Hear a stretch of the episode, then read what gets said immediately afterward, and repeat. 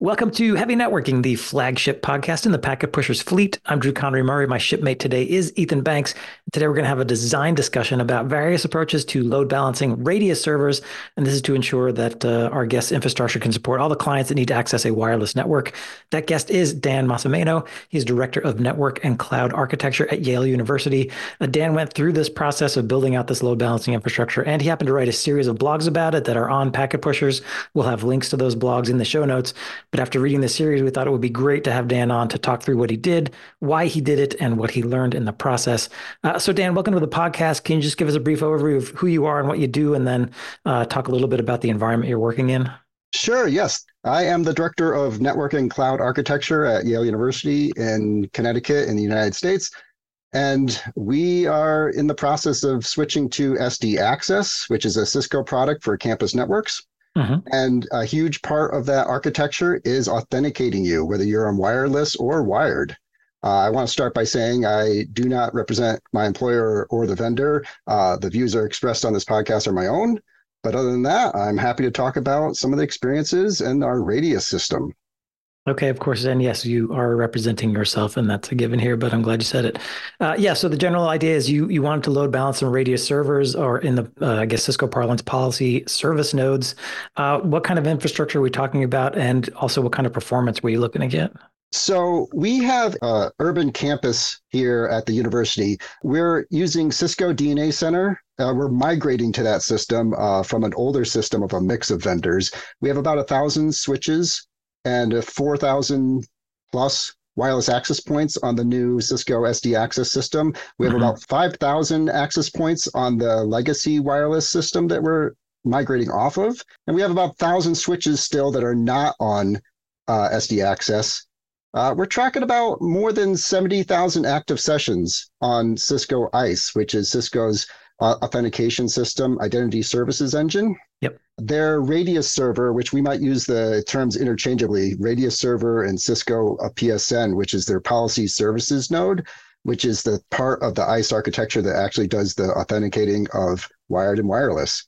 I've been working here at Yale for a while, and I'm working on a team with a team of about 18 other network engineers. It's a great team, a lot of deep bench that we are able to maintain a network of over 300 buildings here in the New Haven and hmm. surrounding area. And we have a great situation where because we are in an urban area and have been in New Haven for so long, that we have a lot of dark fiber.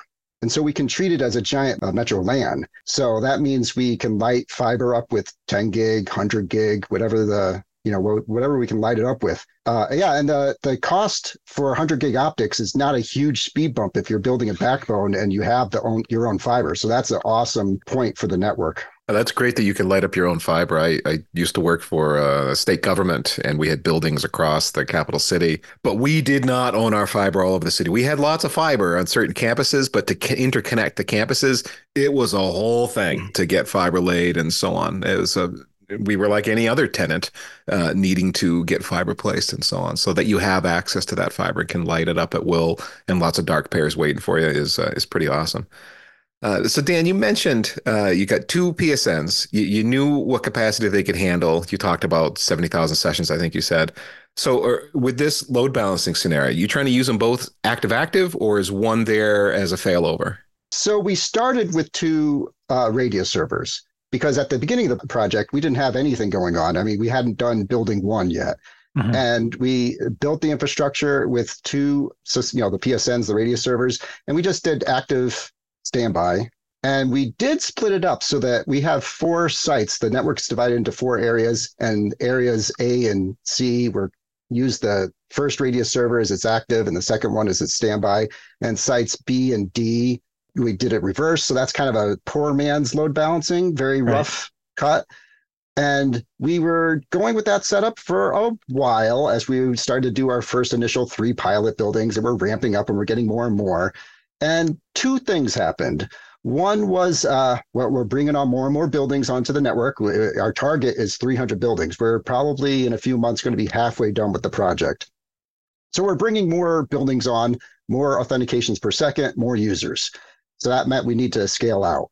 And the other problem, but not a problem, an engineering challenge, is that you can't plan on just the raw spec sheet of how many authentications per second your platform can do because you get spikes of activity and they're from right. natural causes like uh, the commencement day and there's a lot of guests on the campus and unnatural causes poorly written eap supplicants on poorly designed smartphones that will just decide to get into a loop and send 10 authentications per second at you and you can't plan on that not happening so now you have to scale out well ahead of uh, what we thought we were going to need uh, and implement what we knew we had to implement ultimately, but we had to get there, which is more and more Radius servers and scale out. Okay, so two Radius servers, two PSNs weren't cutting it. You knew you needed to add more, uh, but you also kind of had this almost like hard coded mechanism for distributing the load across those Radius servers, and you decided like this isn't going to scale. Yeah. So one phenomenon that we observed is if one Radius server started to get bogged down, it would start to, you know, switches and the wireless LAN controllers would start to time out and hit their dead interval timer. And then they'd flip over to the other Radius server. So now mm-hmm. all the load is flipping onto the run, one remaining server, and then that starts to get overloaded. And then the whole system is getting overloaded. And so it doesn't really dynamically balance well because it's very, I mean, it's not balancing uh, uh, on its own. And it, we need to scale it out. So now we're talking about four PSNs. Today, we're doing six PSNs, uh, radius servers, and the prescribed course of action by the vendor, Cisco, was put uh, a pair of F5s in front of it. Mm-hmm. Cisco doesn't care if they're Citrix load balancers or, or, or A10s, but they have a lot of uh, documentation on how to do it on an F5. And they said, yeah. this is how we've done it at a lot of other places. We were using Cisco Advanced Services, which is their consulting arm. So we had those guys in uh, and they were showing us here's a design template of how to do it and they were doing it with f5 so it's so funny. I mean cisco, cisco used to have load balancers years ago. That was a whole significant product line for them but boy that goes back a ways. Yeah yeah they they were saying f5s and you don't want to get outside the comfort zone of your vendor in terms of what they can support. So if you build something snowflake and then something needs to be, uh, you, you, know, Cisco TAC, Technical Assistance Center, they need to look at something like, well, what have you built here? Like that's a hmm. problem mm. for mean time to restoration. Mm. So we, we did. We actually put the F5s in. So the start of the journey, we had a very, very simple system and it had enough capacity for us. And then as we scaled out, the middle part of this journey, we put the F5s in. But I had architectural questions let's say. Well yeah i mean my question might might actually dovetail into what you're about to say but i mean it sounds like this would be a pretty straightforward job for for an f5 load balancer to do. You're going to stick the the psns the radius boxes behind the uh, f5 as as pool members. You're going to build pool around them and do some health checks then throw a virtual ip on the front and you're going to aim your uh, access points and so on at that virtual IP, and you're going to let the F5 do whatever the appropriate load balancing mechanism is. It's going to track what the load is on each server, and you mm-hmm. can. There's a whole bunch of different load balancing methods the F5 will give you, and it seems straightforward. And if you needed to scale it, you just throw another pool member behind it, something like that. But but maybe it's not so simple, Dan. Is that where we're going? Well, so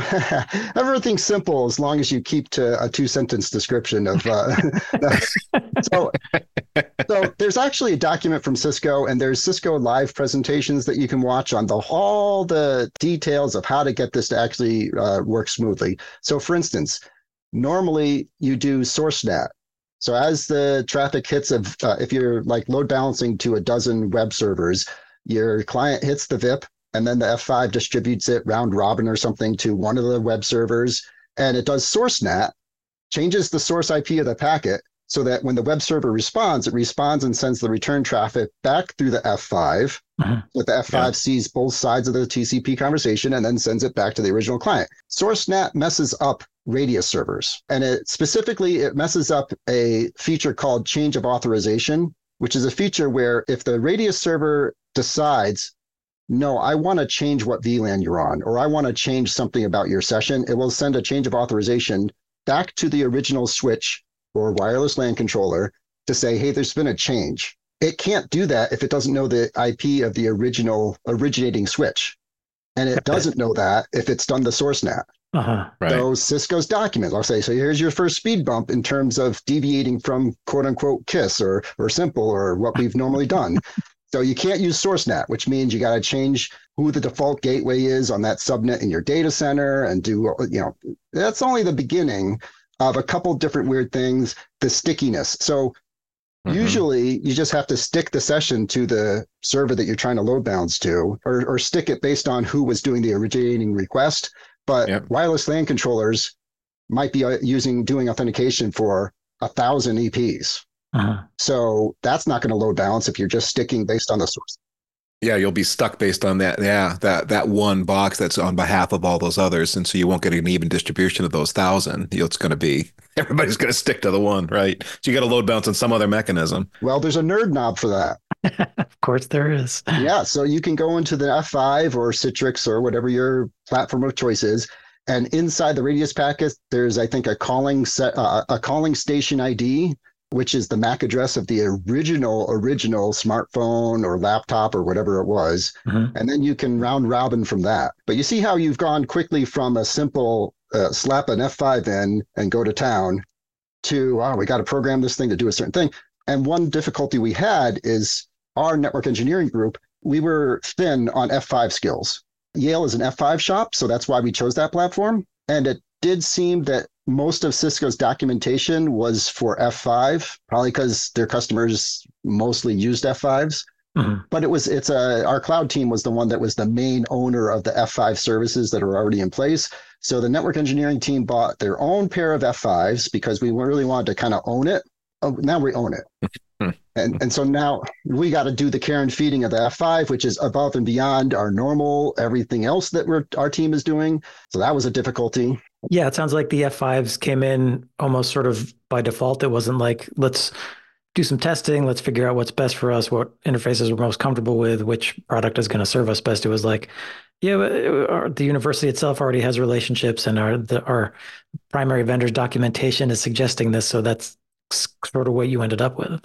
Yeah, and we knew that if if something went badly, down the hall is the cloud team, and uh, their team knew F5 better than us. Mm-hmm. So we could, but they didn't want to run the project or own the service offering. they wanted us to because they have their own 47,000 projects that they're dealing with. Right. Like any IT shop, probably every single one of your listeners, you're trying to fit a 50 hour bag into a 40 hour work week. And, uh, you know, that's how IT runs. Yep.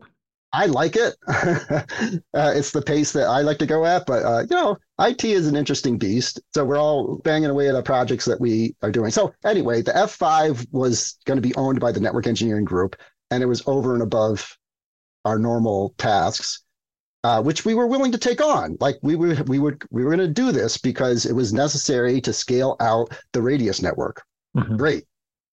Uh, next problem was if you put in an F5, that's a single point of failure. Just a single F5, yes. There's a single F5, right? right? So that obviously could go down and wipe out all your radius server action. Uh, and we authenticate wired and wireless. So you'd be dead. Like the whole system relies on the authentication system working correctly. Mm-hmm. All the load balancer vendors have a solution for this, which is buy two of them and put them into an HA pair. Yep. Why is it always buy another one? Yeah, it is. It is. It is. Buy another one and and and pretend that the system's, although it, now it's more robust and it's also more fragile, all at the same time. Yeah, and funny enough, they don't usually have a buy one get one free.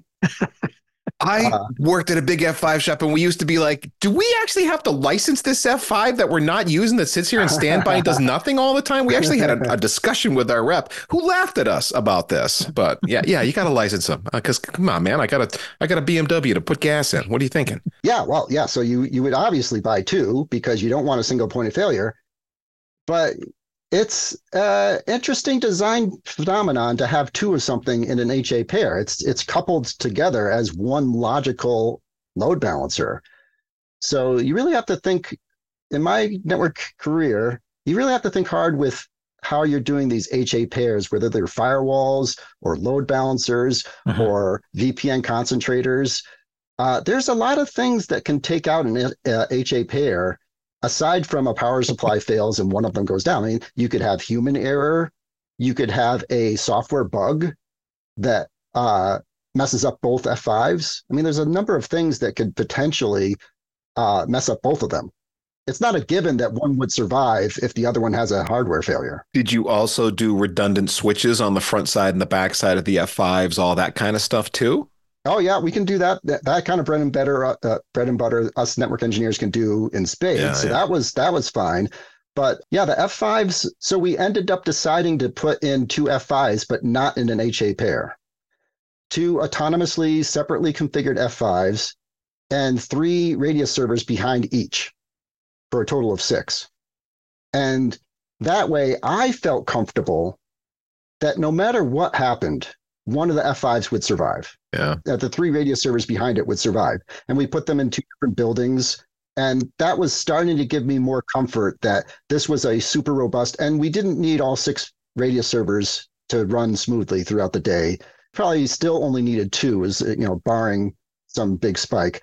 But we could run on three, even if one of them went down for maintenance or one of the F5s was down for some other reason. And so that eliminated my HA pair concern in terms of our goal. But by by not having an HA pair, you just you yeah. just broke them up. There's the same design argument you can have about redundant soup engines. Do I have redundant soup engines in a single switch, or do I have two switches, two chassis with each with its own supervisor engine, and kind of spread my my failure out in, in a different way? Uh, and then there's the discussion of, well, I want two switches, each with a soup engine and a redundant soup engine. And then you're like, well, wait a minute. Are we just throwing money? What are we doing? Are we gonna, each of them's going to have two soup engines? Why did we have two switches to begin with then? yeah. So you can go down that road as well. So I, I see where you ended up, especially when you said, two different buildings and and you've got enough load capacity on one set so if you lost one of the well, it's a, a, sort of a type of a cluster at this point, then the other one could pick up the load that's remaining. It, it sounds like, right? Yeah, exactly. And we are trying to hit our journey to five nines, you know, some number of minutes of unavailability per year is what you would get with five nines. And different elements of our network can hit that, but uh, it, depending on what level, you know, the application layer, the network layer, the underlying plumbing, we're driving towards that. And I mean, because my university, we have public safety and a police department, our own police department on this network. We have building automation control systems on this network. We have the regular campus. We have a school of medicine. We have clinical spaces where they're seeing patients. We have a small hospital that's part of the university that sees patients. So there are portions of this network that are doing more than just streaming Netflix to residential uh, um, halls. Hmm. Uh, definitely, right. by far. Uh, in addition to all the other applications I can't even name, uh, from admissions to um, class schedule. Um, so it's it's a network that needs to be up, and uh, I I felt two separate F5s that we could separately maintain and you know, most of the time you don't have an outage because something blows up a power supply. It's because you want to bring it down for a um, maintenance window to upgrade the firmware. Yep. I think we have, you know, for switches and firewalls and routers and load balancers, I think we bring, as a team, I think we bring things down more often to upgrade the firmware than they just have a hard failure. So we have to plan around that. So let me ask though, like the original issue was uh, you had a couple of PSNs and you told these switches and these wireless controllers, you know, this group send traffic to PSN1, and these switches and these wireless controllers, group B send this traffic to uh, PSN2. And now you've essentially just duplicated this design, but you've put a load balancer in the middle. Uh, isn't that just kind of back to square one? Yes, in a way. But during that process, that design process, uh, and we were still working with Cisco Advanced Services because we wanted them to bless the setup Mm-hmm. And uh, there's a bunch of smart folks over there too. So if if they are able to say, yeah, this is a solid setup, then that's it's pretty solid. But during this period of time, I discovered the IOS XE feature of radius load balancing within the switch and wireless LAN controller software. And I said, hey, that is interesting.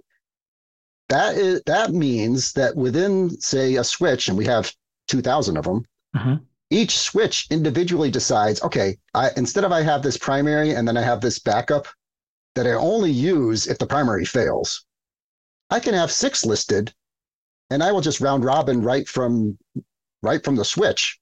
And then 2000 switches are individually doing round robining decisions to spread the load. I said, I like that idea. I I gravitated to it pretty quickly. And we did some initial testing with one switch on the floor that us and the engineers are on mm-hmm. and saw it in action and said, hey, it's doing what it was designed to do. And we were talking to Cisco Advanced Services and they said, oh, I don't know. I don't know about that. We've never done that before. Like Cisco's a big organization and different organ- different parts of Cisco don't necessarily know everything that's going on in other parts of Cisco. I think yes. is what was uh, happening, which uh, you would see in any large organization. And they said, well, we've always recommended uh, customers do F5s. Okay, but we we see this other feature. It's in the software. You, you, can we use it? And so we actually worked with them and said, okay, let's have two separate F5s, three radius servers behind each F5, and turn on the IOS XE radius load balancing to balance between the two F5s. Mm-hmm. And if anybody pulls up the blog, you see this progression of how I described, like as I'm going from step to step to step. And and this is the background of why we did these steps is we wanted to really make sure that cisco advanced services was on board with hey we we like how this is turning out even though we haven't ever seen any other client do it like this even though this is our product that mm. we developed and so we worked with them closely to say hey let's let's try this out so that's what we next did is uh, ios xe based load balance so and our wireless LAN controllers are running, it's the newer controller that Cisco has that runs IOS XE software on the wireless LAN controller. Okay. So it's the same software base as the switches. And we turned it on and we were load balancing across two VIPs, which, it, you know, ultimately load balances is across the six radius servers that are behind the VIPs. And those VIPs are the F5 VIPs. The F5 VIPs. Right. Okay. And so after a while, because it was that that works, I'm not going to say, I mean, it works perfectly fine. But after a while, we were pour, so we're pouring a lot of syslogging into a product that we have where we can take ingest all that syslog information, parse it, and get the messages from ISE telling us what the average latency is and how much load is on each PSN. Mm-hmm. And we were able to show our colleagues and my boss and Cisco Advanced Services, hey, this IOS XE system, you know, feature works like a champ. Works great. Look at it. We're hitting all six PSNs fairly evenly. But where was it the IOS XE devices making it wasn't them making the decision on which uh, PSN to hit. It was F5, wasn't it? Because F5 is still intermediate between three of your six yes. PSNs, right? Yes. The switch and the wireless LAN controllers were choosing between two VIPs. Yep. So they were load mm-hmm. balancing 50 50. Yep. And then the F5 was load balancing 33, 33, 33 behind, right. you know, to their radius servers, yeah. which would give you a six way split, roughly speaking. Mm-hmm. But what that enabled us to do is prove out the feature that this IOS XE based radius load balancing works. I know where you're going with this. Did you eliminate the F5s? Is that what's happening? uh, yeah, yeah. So, so we actually got a conference call between Cisco Advanced Services and the Cisco ISE like product manager and the the en- one of the engineers and the uh, Cisco Catalyst Switch IOS XE engineers. And we kind of got them both in the same room talking at each other. And the Switch Catalyst engineer was saying, Yeah, we, we, we developed this feature and this is what it was supposed to do. And Yale is seeing it work correctly. That's because that's what we designed it to do. And the ISE person was going, Oh, okay. I see. We see it working too because Yale has produced these graphs and the and these uh, this dashboard that shows exactly what's happening. And so I think all the parties were excited to see it say, "Hey, this this feature works really well." And now we have a customer with thousands of switches and you know thousands of uh, active users hitting ISE load balanced. So the F5s were still there, but we were using the IOS XE radius load balancing feature inside the Cisco Catalyst switch. It was not software that was developed; it was in the switch. So may, maybe there's something I'm not understanding here because the way you described what uh, the IOS XE is doing doesn't really sound like load balancing to me. It's just kind of failing over to the next possible instance, and that doesn't really seem like it's oh. splitting oh. the load necessarily. It's more just this one didn't work, so I'm going to go talk to this one, and if this one works, then that's where everybody's going to go, right? And don't you just sort of get it? By default, you're exactly right. It just uses the first one listed. You can list six in the config, 6 mm-hmm. radio servers, but it'll only use the first one until it fails. It hits mm-hmm. the dead timer and it flips over to the second one. Oh, if that, that one hits the dead timer, it might flip over to the third one until you enter one command into the switch. I, I, I forget the, the syntax, but it's one command that activates this feature called IOS XE radius load balancing. And once you put this one command in, there's a couple parameters to adjust the bucket size or something. We just use the default parameters. Mm-hmm. It's one one command, and as soon as you put that in, if you have six radius servers listed in your config, it will round robin across all six basically doing the work of the F5 now. It's not simply it's not the original that radius behavior that you described is is age old. It's worked that way in IOS forever. You put in a list of them and it kind of go it sticks with one until it can't talk to that one anymore then it goes to the next one. So you're describing now round robining uh, per request. Uh, which is a whole thing that that switch has got to now track state and you're actually asking that switch to do a lot of work. Uh, so yeah, I'm not surprised it hasn't been there until recently but so but, but i guess the question then is were you able to engineer out the f5s using that feature or did you keep it where you're round robining from the switch between the two f5s so let me address one observation you just made which is the switch is doing extra work. They actually put some interesting smarts into it uh, by now I, I haven't looked at the source code but the, the document documentation is pretty detailed and it tries to do things in batches. So it'll batch together like 20 different authentications the first one, the second one, up to 20, and send it to, to just the first Radius server. And once it's finished with that batch, it'll look at all the other Radius servers. There's five others, and say, okay, do who has the least outstanding queries or, mm-hmm. or in process Radius authentications? I'll mm-hmm. pick the one that has the least outstanding, and oh. I'll send the next batch to that guy way smarter than round robin then. It's actually okay, yeah. doing some much more observational intelligent load balancing. Okay. That makes more sense it, yes. Yeah and if and if one radius server starts to get bogged down and there starts to form it starts to form a queue of outstanding requests it will just not use that one anymore because it's got mm. five others that are perfectly good for use. Without any if you're in our normal operating conditions there's not a lot of load there's not queues forming. So it effectively lands in a round robin type of scheme Mm-hmm. But if but if one radius server starts to get bogged down for whatever reason, it'll start skipping that one. Okay. Yeah. But the, and this isn't putting too much additional traffic on the network just to find out which radius server to go to. It doesn't test connectivity. It simply looks at its own outstanding queries.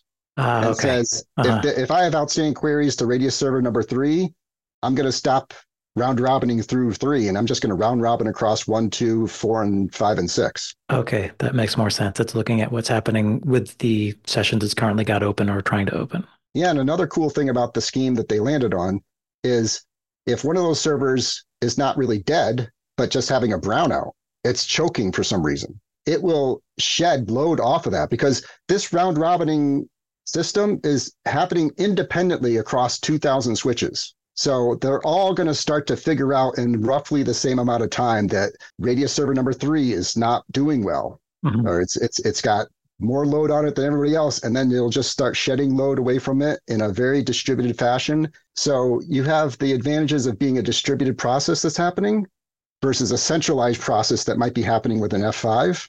And I like the distributed process because there's no single point of failure and kind of it's collectively the knowledge of everyone forms into one big knowledge pool of, all right, the third guy is not doing well. And so they start to shed load. That's what was throwing me about this setup because I was thinking for something like load balancing, you kind of want to centralize that because you want a central intelligence that's understanding, you know, incoming and outgoing loads and how to spread them across most efficiently. Whereas an individual switch just round robining through a bunch of servers is essentially acting in its own best interest. And if you have thousands of devices acting in their own best interest, that's not load balancing, that's just chaos. But it sounds like that there is this kind of an, I guess, maybe an unintended effect of distributing intelligence the way they've designed this capability through your infrastructure. Yeah, 2,000 people all acting in their own best self interest actually ends up being not chaos. Yeah. yeah. You ever hear that psychologists have done this ex- uh, experiment at county fair? They'll ask you know, 10,000 people to guess the weight of a heifer. Mm-hmm. And it's everyone from experienced people from a farm that have worked on their farm their whole life to Joe random person that has no idea the difference between uh, any a chicken and a cow, mm-hmm. and they're all put in guesses and put it in a bottle, and at the end of the day, the psychologists take an average of all those guesses and they'll nail it. Mm-hmm. That's and interesting. It's an interesting uh, philosophy challenge to see why crowds and land on the right decision. Now that's humans, but interestingly enough, these switches figure it out too. Yeah, I guess I was thinking more like you know a bunch of people trying to get into a stadium and exit. Uh, you know, entry one is too crowded, so they all rush to number two, and that gets too crowded, so they all rush to number three, and then you just have chaos. But no, it sounds like yeah, some this distributed intelligence happened. So, and I guess the final uptake then is that you felt confident enough in this system to pull the F5s. Yeah. So not yet. Oh, I mean, confidence is built upon experimentation uh, yes. you know you don't want to just herky jerky shift from architecture to architecture.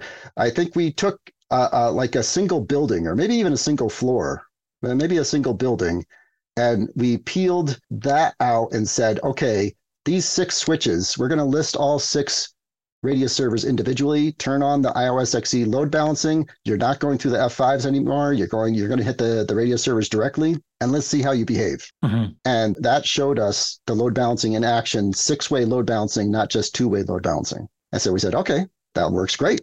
Let's try, you know, another building. And then we tried an entire wireless LAN controller that was handling many, many, many connections and that worked great. Actually, uh, our other vendor that we're migrating off of for wireless, they had a load balancing feature. I'm sure it's implemented slightly differently from how Cisco did it, but they had a load balancing feature. We turned it on in that platform, and that worked well. So we went through that process, and telemetry and data gathering and understanding how the network works is critical because you don't know what you're doing if you can't measure ahead of time and then measure afterwards and uh, see the behavior of the system. I'm a huge fan of measuring and uh, analytics and the mm-hmm. proper, you know, whether it's SNMP or something more advanced. You got to have your finger on the pulse of what's going on. And so after that initial tests, we ultimately we pulled the F5s and all the switches and 2468. I think we have 10 wireless LAN controllers handling different areas of SD access. Uh, are all going directly to all six PSNs and we measure the load and they're not perfectly it's not perfectly balanced within like 1%. Sure. But that wasn't the intention. That wasn't right. the goal. It load balances within 25%, uh, mm-hmm. give or take. And uh, we have had a point where we did take PSNs down for maintenance because you upgrade the code, uh, like a maintenance window. And we'll take one of them down, upgrade the code, and we can see from the graphs in real time that all the load sheds off that PSN and drops to zero, and the other five PSNs pick up the slack. We finish upgrading the code, we bring it back online, and then load ramps back up on that PSN and bounces across, and then we repeat five more times to get all of them upgraded. Huh. Uh, now you raise another question. You were able to do this because of this feature in IOS XE, uh, but yeah, I think you said you also had another vendor, a different vendor that also had this capability. But I'm curious if I was in a, you know, uh, a heterogeneous environment, uh, could I get away with it, uh, or would I still need to have the load balancers in place? Without your vendor being able to do the load, the load balancing from the gear, you would absolutely be needing an F5. Mm-hmm. Or, or a Citrix load, you know, or, or A10 or uh, Kemp or whatever. Sure. One of the things we did notice when we were specking out the F5s, which helped the process, is F5s and, and other load balancers excel at doing HTTP, TLS, decrypt, re-encrypt, mm-hmm. uh, and doing a lot of state tracking, a lot of uh, different proxying functions. Mm-hmm. Here, we're just trying to round robin some uh, UDP sessions. Yeah. Right. So yeah. even the smallest platforms, we might not, maybe not the smallest, but like the second to smallest platform the F5 had is the one that we ended up buying because the horsepower of that thing was in well in excess of what we needed to do just to round robin some UDP packets. Mm. So that was good. Yeah. So, I mean, you would absolutely, I mean, there'd be no way around it. Without this feature, you would need an F5 to scale out. Yeah. Uh, with this feature, the F5 has no value proposition for you. It doesn't do anything. That's what our data suggested. And we're happy with the setup. And the care and feeding of the F5, gone. right. because Yep. It's not in the system anymore. Uh, when you can remove components from an architecture and the architecture is perfectly fine without, you know, the, the same, that's a win. Yeah, absolutely. For sure. Although I'm wondering, you know, you, you bought two F5s. Uh, they're known to be spendy. Uh, did after saying, "Oh, now we can pull them," did uh, somebody from the budget office come down and, and have a visit with you about that? No, the, uh, thankfully, no. Uh, they're in our lab waiting for their next assignment, which may or may not come. The cloud team uh, certainly could ask to use them. Uh, you know, so we haven't had a new project for them. But like I said, they, we bought like really small units, so that was to our benefit. Oh, okay, because you weren't needing to do, you know, uh, TLS interception and decrypt and so on, so you could buy sort of the, the lower end, less expensive devices. Yeah, on the spec sheets, the UDP or, or just simple load balancing functions, that, that line on the spec sheet is an order of magnitude higher than the full SSL Yeah. TLS decoding, re-encoding like line item. Yeah. So you're you can totally get away with a lower end box, uh, which we did, and it was fine. Like we the, the lower end box had plenty of horsepower for thousands and thousands of sessions. You need a bigger box when you start to do TLS and proxy functions. Sure. Yeah, so it's it's also part of a huge, bigger project too, because the SD access rollout across these 300 buildings and you know multiple years of uh, project teams and effort. So I don't know uh, how much of a dent on that big budget. Uh, I mean, it didn't dent the, the main budget. So so that was good. We we we we're trying to. We obviously we're good stewards of the resources that we have. Of course. Uh, but when it comes to a better system that's going to have fewer abnormalities or, or, or fewer outages per year because you've removed components that needed care and feeding, Mhm. nobody's going to say, no, no, no, no, put the F5s back in. They're not, we uh, paid for them. You're going to use them. they're not amortized out on the, on the ledger yet. And I'm guessing the spend on the SD access is probably providing cover for, you know, budget wise, a lot of things like that. It's a big, it's a big number, I'm guessing. yeah, uh, Cisco is a great partner. And they've been working with us uh, directly with the SD Access rollout, which is a whole nother topic. I mean, that that's a big topic right there. It's a it's, it's a product that is giving us a lot of benefit over and above the old network architecture we had, which was showing some uh, was we needed a new architecture on the campus to suit the needs of uh, all those other components and uh, departments that I mentioned previously. Uh, we have some high-end uh, science going on with large data sets. They send data back and forth to CERN, and we have a quantum lab going in. So the network is going to be a huge player in some of the university's endeavors. Mhm. So uh, this big new campus network is going to play uh, big dividends. We're using a lot of 25 gigabits per second Ethernet uh, with two uplinks where buildings used to be serviced by one gig. So yeah, you know, it's a big project. 25 gig in the campus? Yeah, yeah. We use uh, when we have a CAT 9400 chassis, we do two by 25 uplinks to an intermediate pair of nodes. If it's the smaller CAT 9300L, we do two by 10s because that's what that platform does. Uh, so it depends on what kind of closet and how what the density of the closet is. Nice. I think overall, this F5 uh, architecture uh, and the resulting uh, load balancing from the switches is a it comes under a broader category of how we look at systems as engineers, Mhm. which is a big part of what I've been trying to uh, work on as an architect and as an engineer. You know, the and the HA pair uh, phenomenon. Uh, you know, when people say that it can't, you know, there's two of them, so you're you're good. That that's the redundancy, right? Uh, sometimes we take it for granted. Oh yeah, yeah, that's that's good. I mean, if I said that the only way a data center could possibly fail is if the power and the air conditioning failed at the same time, and what is the chances of that happening? No, no, everybody would realize that's a that's a crazy comment because they're they're coupled systems. Like one's going to fail if the other one fails. Like they have a shared state there. But if you know, the other hand, I said, well, there's two firewalls, and you know, the only way that internet access for the entire organization would fail is if both of them failed. And what, what are the chances of that happening? Sometimes we kind of, you know, nodding, oh, yeah, we assume that these systems are well designed and they're loosely coupled and that they, they don't share state or, or they won't both go down. And I always want to make sure that I'm challenging uh, my colleagues or people that we talk to in the industry to say, hey, is that really true? Like, how do we design systems so that we are driving towards those five nines of reliability? Right. I think it's also interesting that your primary vendor had a capability that the vendor itself didn't really even know about. You sort of stumbled across it and were like, hey, can we use this? And they were like, I don't know, let's check it out. The vendors are, the IT scene is constantly changing and it's in flux all the time. And it's one of the things that I really love about this field. And so that's a, it's a moving target. And you're also in a pickup truck and the target is moving and you're moving. So the network engineering and IT in general is you have to stay on top. When vendors say that something is true or something is the case, I mean, they're not trying to lead you astray or, or give you bad information, but the whole picture is needed. Mm-hmm. And uh, as a systems architect, we're called upon uh, to make sure that we're designing things that are robust. I like the term anti fragile mm-hmm. because you're trying to design systems that resist, actively resist breaking down when one of the components break down. Mm-hmm.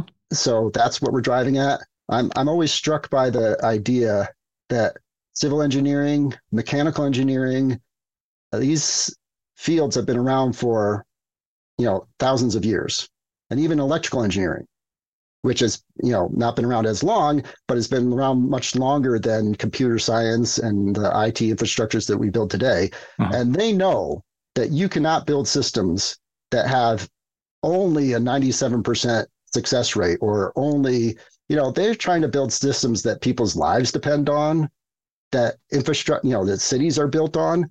And their fields have a lot more maturity, I feel, than the computer science and software and some of these uh, IT systems that we build. And so we need to step up to the bar as network engineers, I feel, and really challenge ourselves over the next decades to come up to speed and build robust, reliable systems. I can get behind that sentiment 100%. Yeah, I think it would be nice if the, the vendors also thought that way.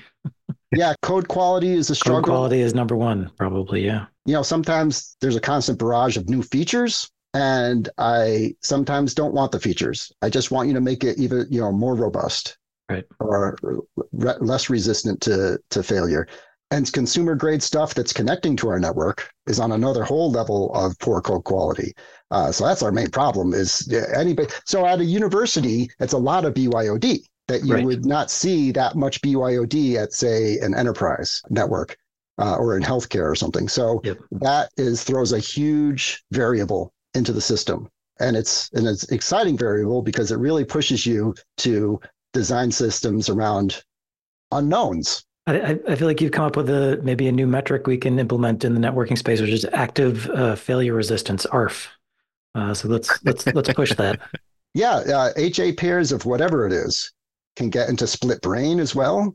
Yeah, they're fighting each other, trying to decide who should be forwarding traffic and who should be. You know, it it, it happens with any HA technology. And uh, we have to go in there. We have to go into an HA setup because I use them actively in our current network, uh, HA pairs of whatever. So mm-hmm. it's not like you can avoid it, but you have you want to go into it with your eyes open and say, okay, here's my failure modes. Here's how one will fail, but the other one will survive. What can I do to make sure that that happens? So it's a challenge. Uh, well, Dan, thank you for coming on to to share your experiences. I really enjoyed this discussion. Um, if folks want to uh, find you online or get in touch with you or whatever, or see what you're up to, where can they go? I am on LinkedIn, so uh, people can hit me on LinkedIn. I don't do a lot of social networking, so I I think I am on X, but you'll never reach me because I never check it. okay. Uh, and as I mentioned, uh, this episode is based on some blogs you wrote. We'll have the links to those in the show notes uh, if folks want to read up on it. Uh, Ethan, where can folks get in touch with you? LinkedIn's the best place for me. Just look for Ethan Banks. You'll find me there. And I post nerdy stuff to try to help you keep up with what's going on in IT. Absolutely. I'm Drew Conry Murray. I'm also on LinkedIn. Uh, and if you want another way to reach out to us, Packet Pushers has a Slack channel. You can join for free, hang out with a bunch of other network engineers and infrastructure nerds. You can uh, ask questions, get advice, share memes, and just generally uh, come and hang out and have fun. That's all at packetpushers.net slash Slack. Uh, thank you so much for listening. We value your time. We appreciate your time. We hope you found this useful. Uh, if you want to find out more about what we're up to, uh, check out packetpushers.net. We just redesigned the site. So come and have a look if you haven't been in a while. Check it out. and we welcome your feedback and comments. And as always, remember that too much networking would never be enough.